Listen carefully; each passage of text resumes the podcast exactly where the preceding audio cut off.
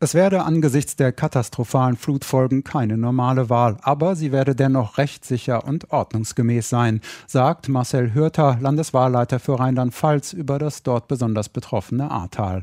Wahllokale seien teilweise zerstört oder würden dringend für Nothilfe gebraucht. Menschen hätten ihre Wohnung verloren. Die Post könne nicht überall Wahlbenachrichtigungen zustellen.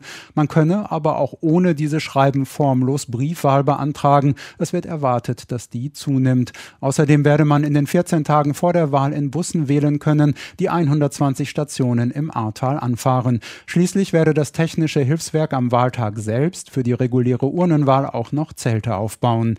Die Folgen für NRW seien weniger gravierend, so Bundeswahlleiter Georg Thiel. Aktionen mit Wahlbussen werde es dort voraussichtlich nicht geben. Aber auch dort werden einige Wahllokale umziehen müssen und auch dort werden Orte wie Stolberg mit Plakaten diejenigen informieren, die keine Wahlunterlagen bekommen.